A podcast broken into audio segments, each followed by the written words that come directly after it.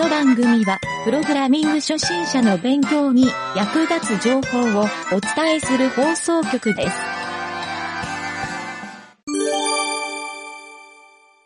雑談のコーナー。はい、どうも、ゆげたです。えー、今回の雑談のコーナーはですね、雑談というよりは、ちょっと宣伝をさせてもらおうかなと思いまして、えーとですね、この番組の、あの、兄弟番組であるハックマンラジオ。はい、この学習系の番組なんですけど、こちらでちょっと今後取り上げようかなと思ったネタなんですけど、これをちょっと解説も踏まえて、あの、この番組でちょっと紹介をしておこうかなと思いました。はい。これ今ですね、ちょっとテキストを作ってて、教材を作ってるところなんですよ。はい。で、一緒にちょっとやってもらってる影織ちゃんとかから、あの、非常に面白そうっていう反応をもらいまして、えー、それでですね、ちょっとこの課題はどうかなというふうに思ってですね、今作ってるところなんですけど、その内容がですね、えっ、と、いろんなプログラム言語で学習をするっていう、まあ、こんな内容で、いろんなってどういうことかっていうと、10種類のプログラム言語。これでですね、非常にちょっと簡単なプログラムを、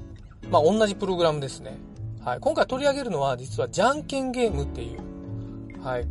ちょっと簡単な、まあ、じゃんけんをするだけのゲームなんですけど、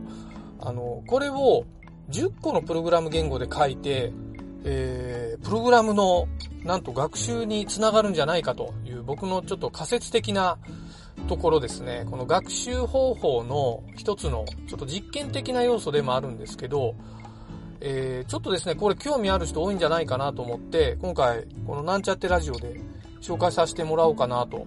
まあ、取り上げて皆さんで、えっ、と、このリスナーの方とかにもですね、あの、ちょっと興味ある人はそっちの番組を聞いてもらおうかなと思って紹介させてもらいました。はい。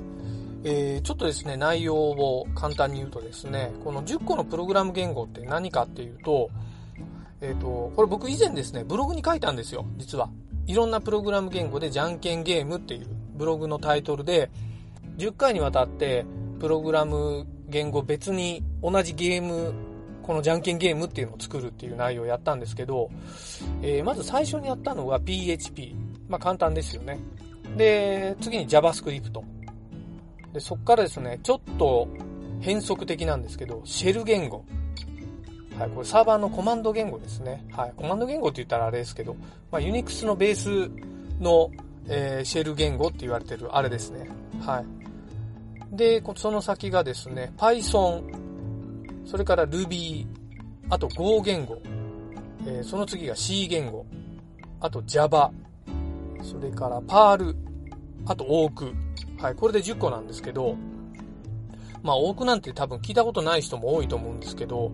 あのー、まあ、パールも何に使うんだいみたいなあると思いますが、実はまあ、こういうプログラム言語って書いてみると、あの、僕もこのブログ書いた時に思ったんですけど、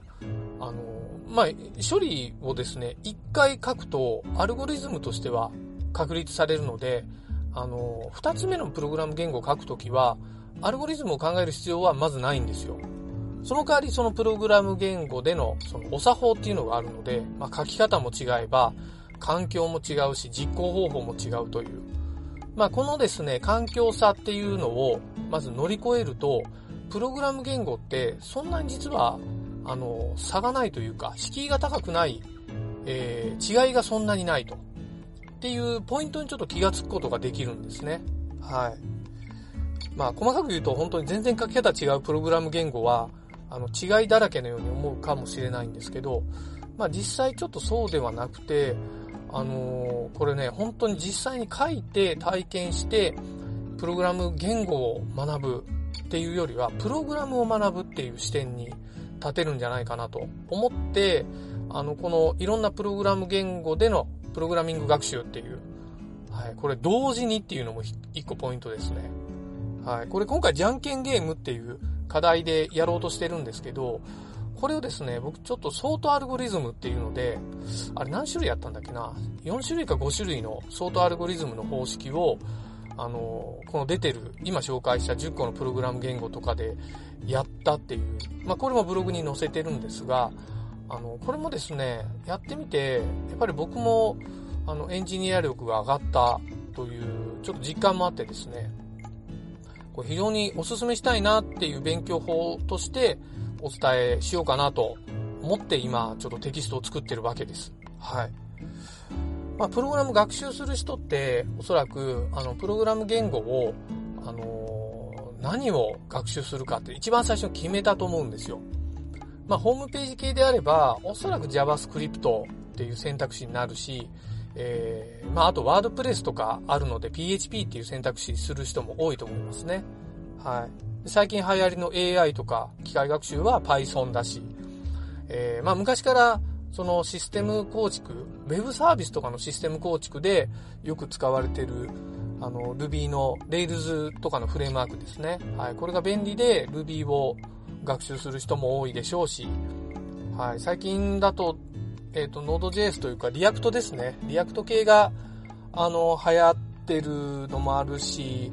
ちょっと大規模開発とかにも向いているので、あの、企業さんのオファーとかも多い Node.js 系を覚える。まあ、JavaScript を知ってれば大体対応できるんですけど、まあ、それに伴ってちょっとサーバー系を覚えないといけないとか、そういうこともあるので、ちょっとその辺のですね、今時の言語っていうのは人気があると思うんですけど、でもやっぱり未だに C 言語っていう、まあ、この古くからあるプログラム言語ですね。ここのやっぱ基礎性とかは非常にやっぱり重要視されている面もあったり、えっ、ー、と、最近だとあれですね、Go 言語ですかね。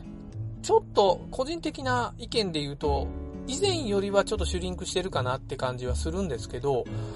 まあやっぱりちょっと Go 言語スピードも速くて、あの、コンパイル言語で安定した動きが見込めるみたいなので、採用してる会社も未だによく聞きますんで、はい。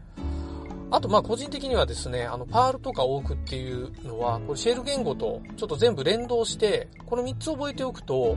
あの、サーバーコマンドとか、バッチ処理とかが非常にうまく作りやすくなる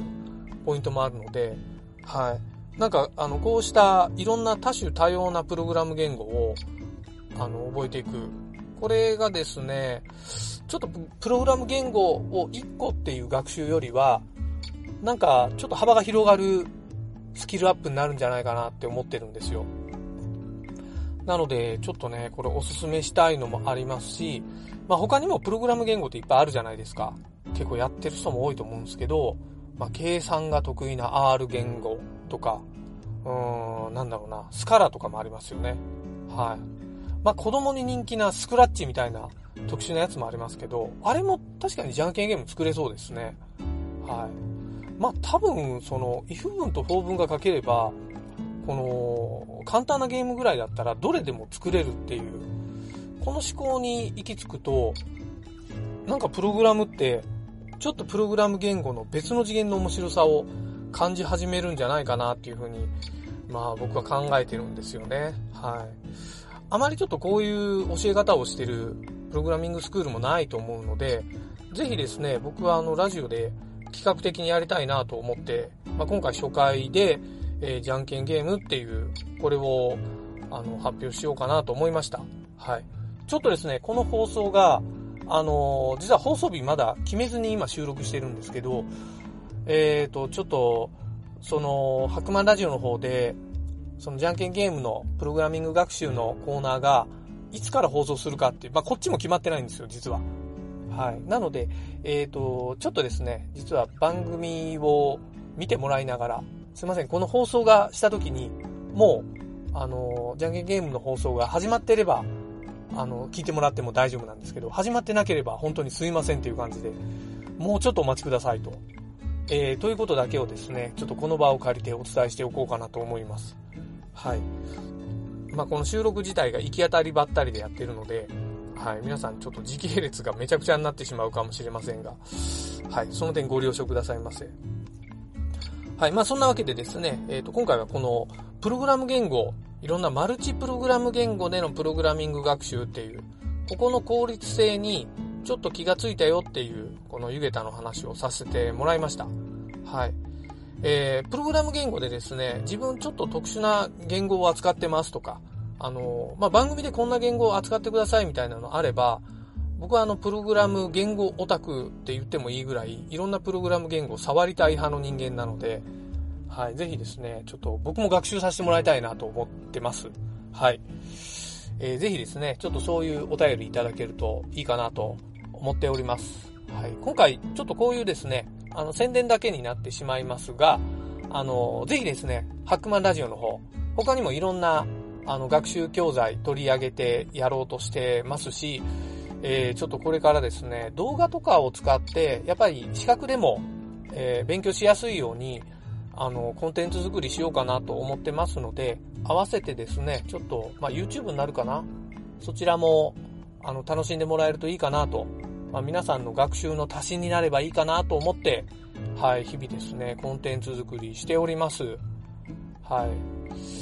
えー、正直これらはですね、僕あの仕事でやってるわけではなくて 全部趣味でやってるっていうレベルなので、はい、皆さんあのぜひですね、賛同していただける方は、あの、いいね、高評価などしてもらえると、はい、僕のモチベーション維持にもつながりますんで、えー、ぜひですね、ちょっとその辺もご協力いただけると非常に助かるなと思っております。はい、そんなわけでですね、今回はいろんなプログラミング言語で学習すると、え、プログラミング効率というか別の次元のプログラム学習に進めるのではないかという、こういう考察からの、えー、ハックマンラジオの宣伝をしてみました。はい。そんなわけで、えー、またですね、ちょっとこんな感じで雑談も、あの、ふらっとさせてもらおうかなとも思ってますので、また次回もお楽しみに。